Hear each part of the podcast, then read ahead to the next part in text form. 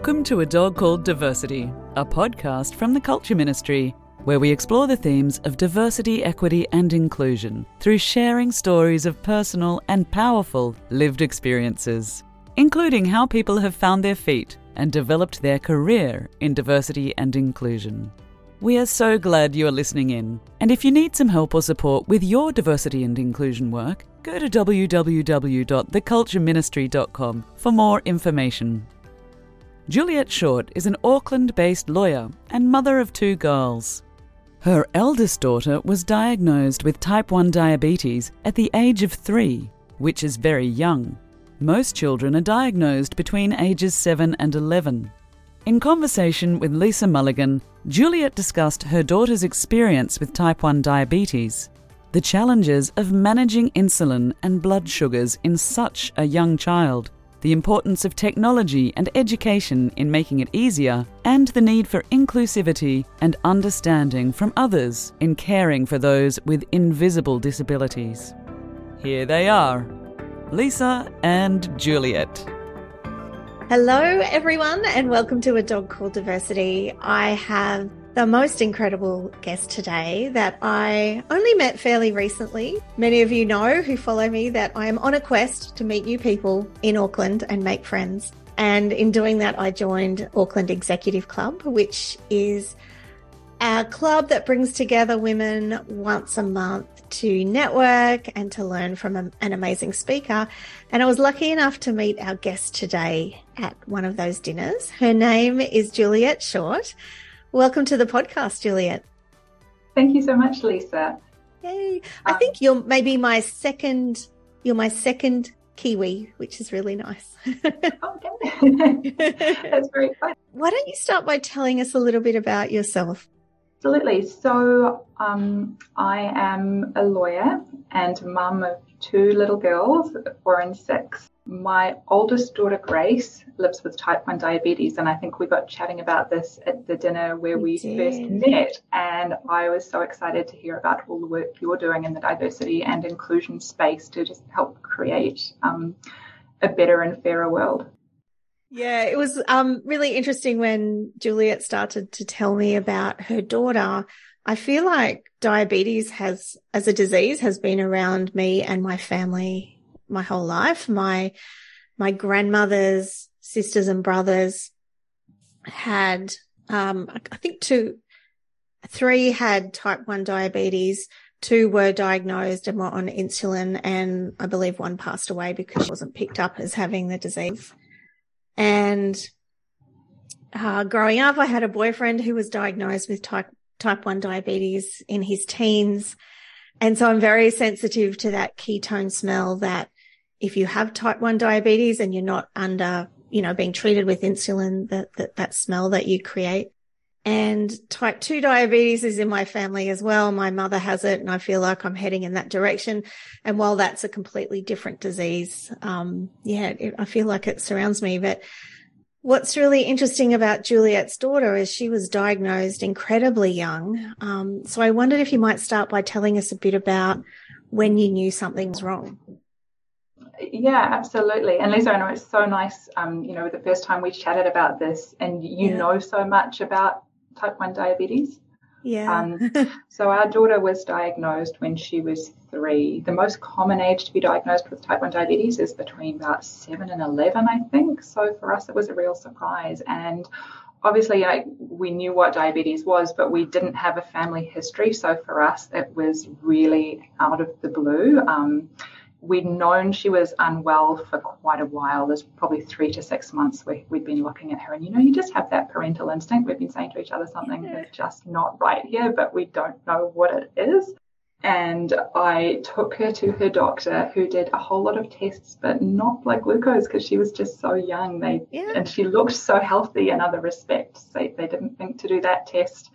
And then about a week later, my husband was Googling, why is my child so thirsty? Because those classic early symptoms of type 1 diabetes is uh, one of the most obvious ones is just being really thirsty all the time. And she was so thirsty, and type 1 diabetes came up. And so we, we got um, the glucose test done. It came back high, and then it was straight to Starship from there.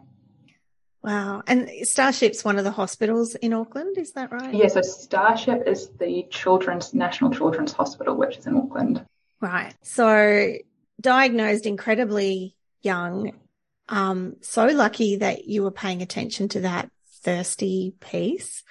Um, cause I'm sure if she'd presented as a, as a 10 year old with that, they would have been straight onto it, but not as a three year old. So so what happened from there? Like you take her to hospital, she's got high blood sugar. What happened then? So we moved really quickly through ED. Um, we'd had someone call ahead and they knew we were coming and we knew what it was at that stage. So I guess that made it a bit easier for doctors to break the news to us that she had this lifelong health condition that we were going to have to learn to manage and we were admitted to Starship and we stayed there for a week. And basically, that week is all about education. It's like type 1 diabetes boot camp for families. So you'd get up in the morning, you have your ward round, you have your appointment with the nurse specialist where you learn all about what type 1 diabetes is, how to use insulin, how to check blood sugars. Your child is monitored around the clock until you learn to do it yourself. And they have other services like you meet with the dietitian, you meet with the child psychologist. So it's just um, a really intense education program and then when they feel that you know what you're doing, you you're, you're, allowed to go home. And for the first three weeks after we went home, we had daily check-ins with the nurse specialist, an absolutely amazing team of nurses up at Starship. We were just so lucky with the care we got there. They're, uh, the endocrine team there is just amazing. Um, and then we sort of gradually weaned ourselves off those phone calls. We just contacted them when we needed. So when she was so young, what was what was the routine like? Like once you were out of hospital, I'm guessing you had to give her insulin injections.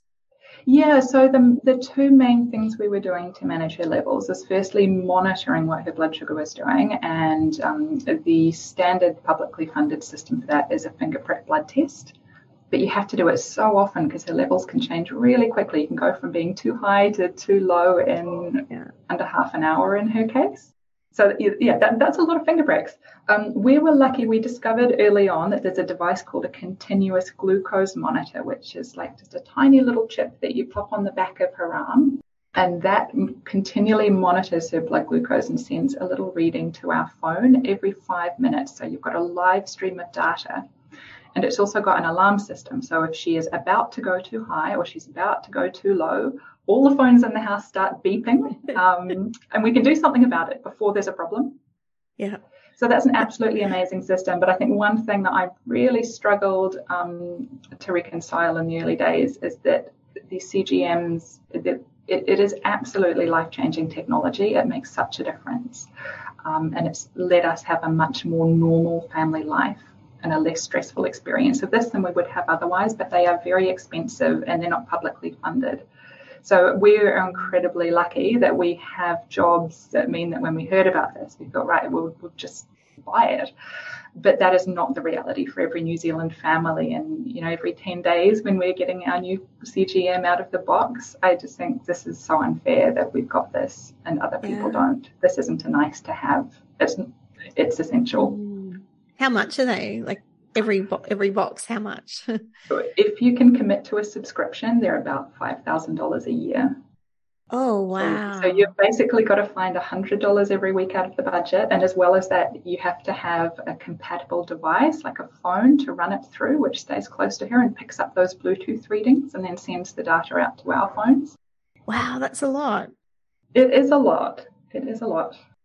And so what what do families do if they can't afford that there are some families who just have to go without, and it's really hard. I'm connected to a Facebook group of parents of type 1 diabetic kids all over New Zealand, and we're always jumping online to ask each other questions. It's a lovely, it's an incredibly supportive group, and they take such good care of each other. But there are some families who this is just out of reach for, and others who are doing, you know, whatever extra work and foregoing whatever else they'd like to have to try and fund these because it makes such a difference. Wow. When you first brought your daughter home from hospital, did she have a, a continuous um, monitor at that time, or were you doing the finger pricks for a while?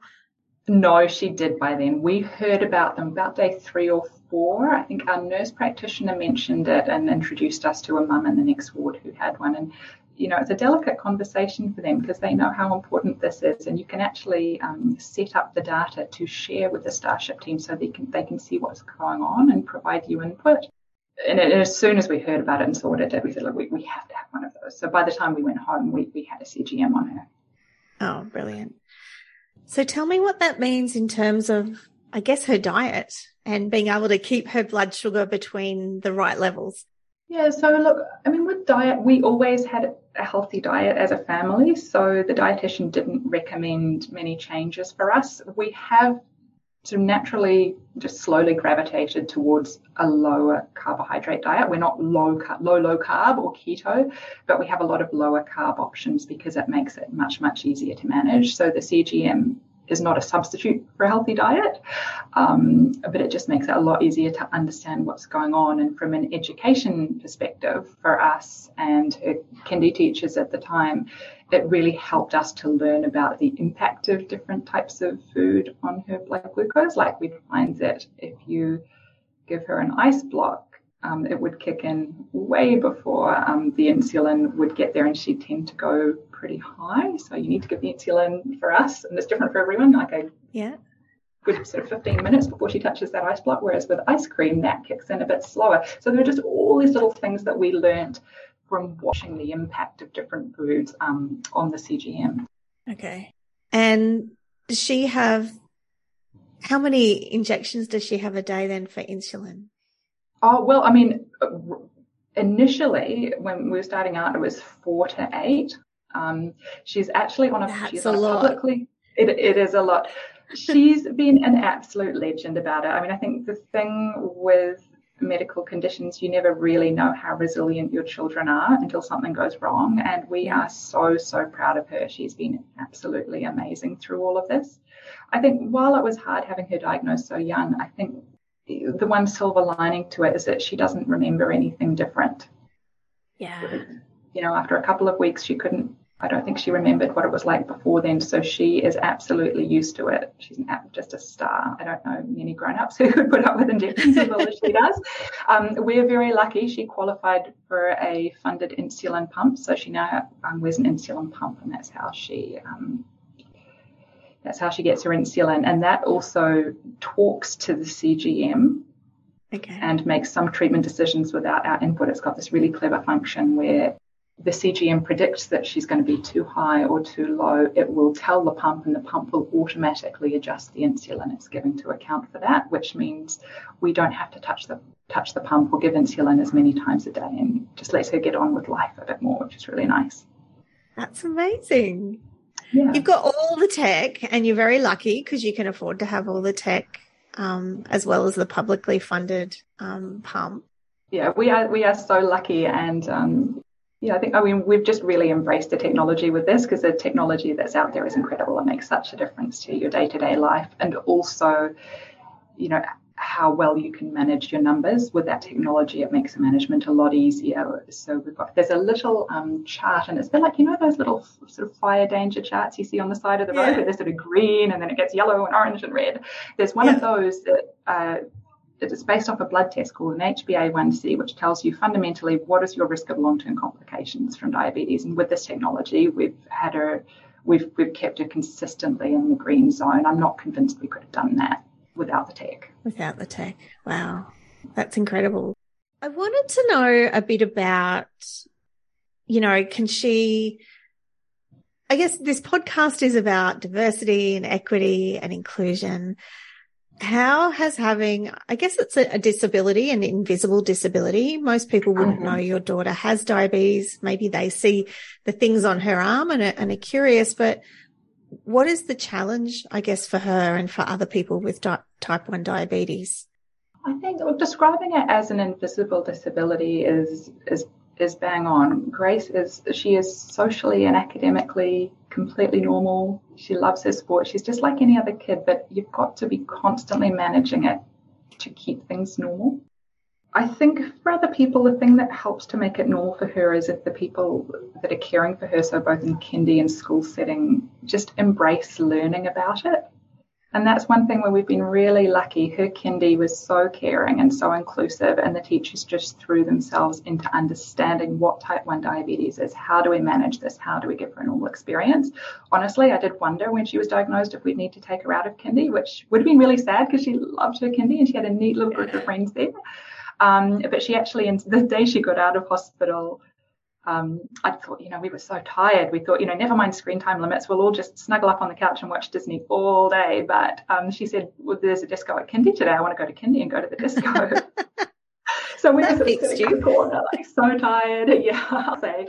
She, you know, she wanted to be there. So we got into training them. I stayed on site with them for two weeks until they were really wow. comfortable and and they got on with it. And I think their attitude and their approach to it. They didn't see it as a problem. They saw it as something to learn about so that she could be included and have that normal experience just like anyone else. And it's been the same with school. Um, we chose a school for her that had experience in um, managing type 1 diabetes, and they have just been unbelievable. They've done such a good job. But it's that willingness to be educated, to learn about it, and to see it not as sort of something complicated or scary, but just something yeah. You need you you get educated about and then you feel comfortable dealing with it. Yeah. And then you know yeah. what to do if something does go wrong. You've got a plan, right? Yeah. Yeah, yeah, and and they know they've got backup. We've got that live stream of data. If we can see something happening, um, you know, we, we can help them, text them some instructions. But but fundamentally, I think people are willing to be educated about it and willing to ask questions. It makes a huge difference. Yeah. Um, in our case, while type 1 is invisible, we've been really open with Grace's friends and parents. And we do, now that she's a bit older, she's six now, we talk to her about that, but she's really comfortable taking an open approach. And I think that helps because if people know about things, then, you know, there's no mystery, there's nothing to talk about, there's nothing scary. Yeah. And we've had some really um, yeah, some really good support because of that. You know, there's a little tradition at her school uh, where the kids bring a little cupcake or something to share with the class on their birthday, and I've sort of had messages from other parents the night before saying, oh, "I'm sending some cupcakes. What can I what can I do? What do I need to do so that so that she can have some too?" And I mean, in that case, absolutely fine. We just need to know uh, what they're sending in advance so that we can plan the insulin for it. Um, there's a great book by Sonia Sotomayor. Have you heard of her? Can I tell you about her? Oh, please tell me. Yeah. yeah. So Sonia Sotomayor is a US Supreme Court judge, and she's lived with type 1 diabetes since she was seven, and she was diagnosed back in the day before any of the fancy technology we've got um, was available and just lived this incredible life working her way up to being a judge. And she's written two really beautiful books. So she's written um, a memoir called My Beloved World. And one of the nicest messages I got from my friends after Grace was diagnosed was it was a really short message, and it just said, you shall read Sonia Sotomayor's autobiography and it will inspire you. I said, okay. So I ordered it online and I read it and it's fantastic. I actually ordered a couple of spare copies so I can lend it to anyone who might be interested. Um, and she's also written a children's book called Just Ask and it's a really nice book. It talks about a whole lot of different medical conditions that kids live with or devices they might use to to help them, you know, move around the world with whatever condition they're living with.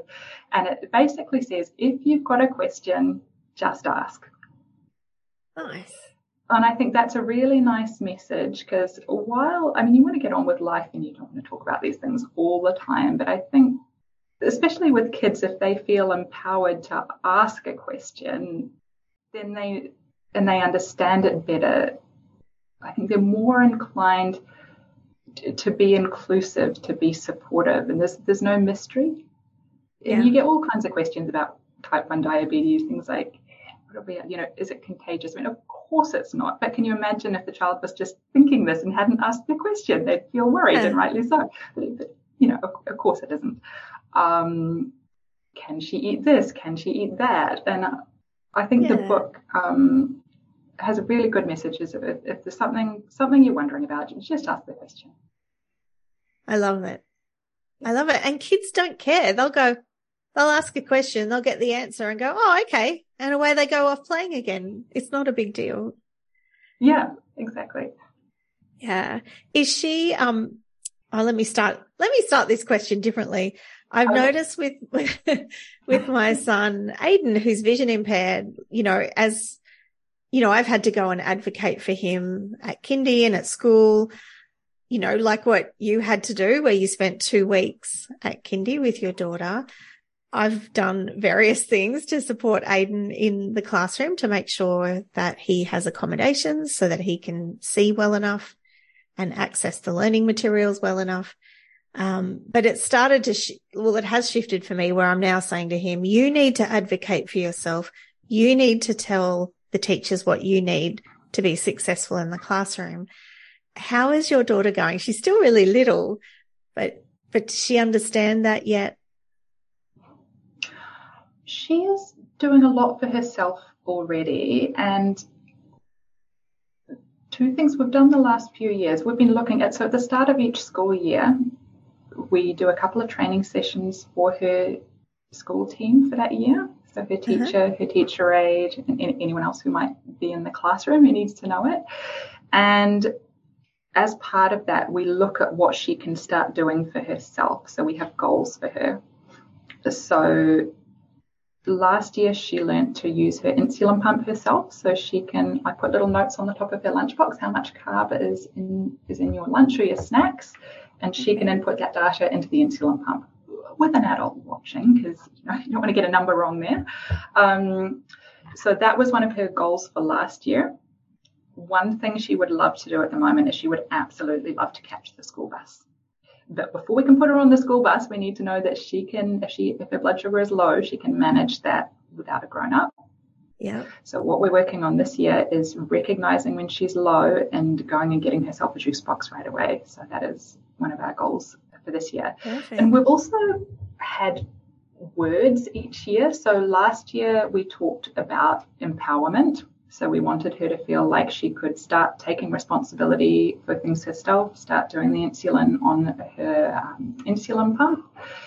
Um, and just you know just generally start taking a bit more control because it is much nicer to do things for yourself than to have things done to you you know? And and she's an independent kid she is an in free spirit and she she wants to be able to do this herself so it's just how, what can we empower her to do this year we're moving more into responsibility so having things that are her responsibility to do so for example to check the carb count on her lunchbox get her pump out find a grown up to supervise her and and bolus, which is give herself insulin on the insulin pump. That's pretty good for a six year old. That's amazing. It is, right? yeah, she can also do a little finger blood test herself, although sometimes she prefers to have someone else do it. But yeah. And I think that's, that's really helped, you know, psychologically that's very empowering for her to be to be doing things for herself. Um, and the other thing we're starting to look at now that we've got our feet under the desk, because honestly, the first 12 to 18 months after diagnosis. There's just so much to get your head around. You sort of feel like you're at peak head capacity yeah. pretty much the whole time. Um, but now that we've got our feet under the desk we're also looking at what can what can we give back and what can we do? Because i think that's also very empowering for her to give back. So last year she ran the auckland kids marathon to raise money for starship and that was a little thank you to her endocrine team we sort of did it in their honor. Um, and she did really well, and she got a real kick out of that. Um. She's fast too. The training sessions are hard work for me. um, to try and keep up with her. Um, yeah, but that was really nice. And she was she featured in an article in the Education Gazette earlier in the year on type one diabetes and what schools can do to to support students uh, living with that. So those are the sort of things we're starting to get involved in. Um, yeah, that. there's also a campaign on at the moment, hashtag is CGMs for all, and that's a campaign to support public funding for continuous glucose monitors. So we are doing, you know, whatever we can to support that campaign because I think one of my dreams for the type 1 diabetic community generally is that Pharmac will at some point fund CGMs. I would love to see the technology that we have funded for every person living with type 1 diabetes because I think it makes such a difference just to day to day life and also, you know, long term long term risk of complications. Yeah. I was thinking the the cost of the continuous glucose monitors would surely be offset by people who have complications and long-term health issues because of diabetes. So yeah, absolutely. Yeah. yeah. And they what? are funded in a lot of other countries. Oh, which countries? the UK and Australia are both funding them now for young people living with wow. type 1. Wow. Well, let's hope New Zealand gets that funding soon. Fingers crossed. Fingers crossed.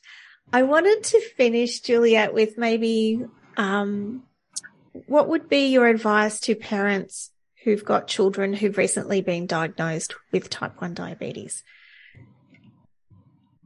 You know, the one thing I'd want to tell them yeah. is it does get easier. It takes time, but it does get easier. I asked the nurse, I think when we were three days in, I said, when is this going to feel easier? And she said, look, honestly, six months to two years. Wow. And she was right. But, but once, once you are used to it and you've got your routines going, it does start um, feeling easier. I would also say if you can, um, sort of take the time to get your head around everything, do. But I, I, really accept that I come from a position of great privilege saying that. My workplace is, um, I've had amazing support from work to deal with this. I took a five week leave of absence when Grace was first diagnosed and then just came back to work gradually. Um, you know, I had days where I'd be doing something that someone needed needed done and I'd get a call from Kindy saying something's not quite right, we need you, and I would just have to leave the office and run and deal with it. Yeah. Um, I've been incredibly well supported. you know, if you were lucky enough to have that support, take it, share with people what you're going through, and, yeah. and hopefully you can have that time and space to deal with it. You know, I've just realized one of the things we haven't talked about is the seriousness of type 1 diabetes. And I wonder if you could talk a bit about that. I mean, what are the ramifications if if the condition is not managed well? Oh, I, look, if, if it's not managed well, and do you know, I think I've focused really hard in the last few years on managing well. I've read yeah. every book I could I could find about it. Um, I mean, not, not managing it well. If, you know, firstly, day to day, if you're running your blood sugars high, you don't feel very well you can feel quite sick and lethargic and it's hard to concentrate. Um, if your blood sugars go low, and that can happen quickly if you have you know too much insulin for the amount of food you're eating, and there are like 36 different factors that impact on blood sugar. It's not simple. Some days it feels as much art as science. Blood sugars going too low can be a life-threatening emergency if you don't get onto it really quickly. So when my daughter goes low, we'd be looking to get some fast acting glucose into her within five minutes. Sort of don't address it and go too low, you can end up unconscious. And uh, long term, the cost of getting it wrong is really high. People can end up with um, blindness, damage to limbs or amputations, um, kidney damage. There's a, there's a whole raft of things, and really, this is something I've just tried to put out of my mind and focus on managing it really well. But yeah, yeah as you say, the, the long term cost of not managing it well is really high. It's just yeah, and that's why I guess putting the control with people who have the disease with them with some technology and getting funding for like glucose monitors. yeah, yeah, it, it, really helps. I mean, one of the big things the CGM does is because it has that alarm system, we sleep. Before that, you'd be up all night um, finger pricking so that you could see what her levels were doing, make sure she wasn't too high, make sure she wasn't too low. And that just gives you that much less headspace to work with during the day. But because we're getting sleep, we have more headspace and we can focus on the things like, you know, how can we make our baking lower carb and what can we do to provide better support and education to school and what can we do for the type 1 community like we have we have extra headspace for those things um, which we wouldn't if we weren't sleeping. Yeah. You know, this being a parent, you know, those days we're sleeping. Is yeah, so sleep is everything. sleep is so important. I used to have chats to myself about, you know, if I'd had a terrible night's sleep because I was up with kids that I wasn't going to die. I was just tired. yeah. to try and get yeah. through the next day. Drink a lot of coffee and try and get through. exactly, exactly. yeah. well, thank you so much, Juliet. I think there will be people listening who maybe don't know much about type 1 diabetes, and you've done a great job of explaining it and sharing your daughter's story. So thank you so much. Thank you so much for having me along today, Lisa. I really appreciate it. At the Culture Ministry, we know how challenging and lonely it can be working in diversity and inclusion, and how progress is often slow. You might be just getting started in diversity and inclusion, or you might be on your way. The Culture Ministry is here to help you with your diversity and inclusion progress. Go to www.thecultureministry.com to learn more. If you enjoyed this episode and maybe learnt something, please share with your friends on social media, give a five star rating on Apple Podcasts, and leave a comment. This makes it easier for others to find a dog called diversity.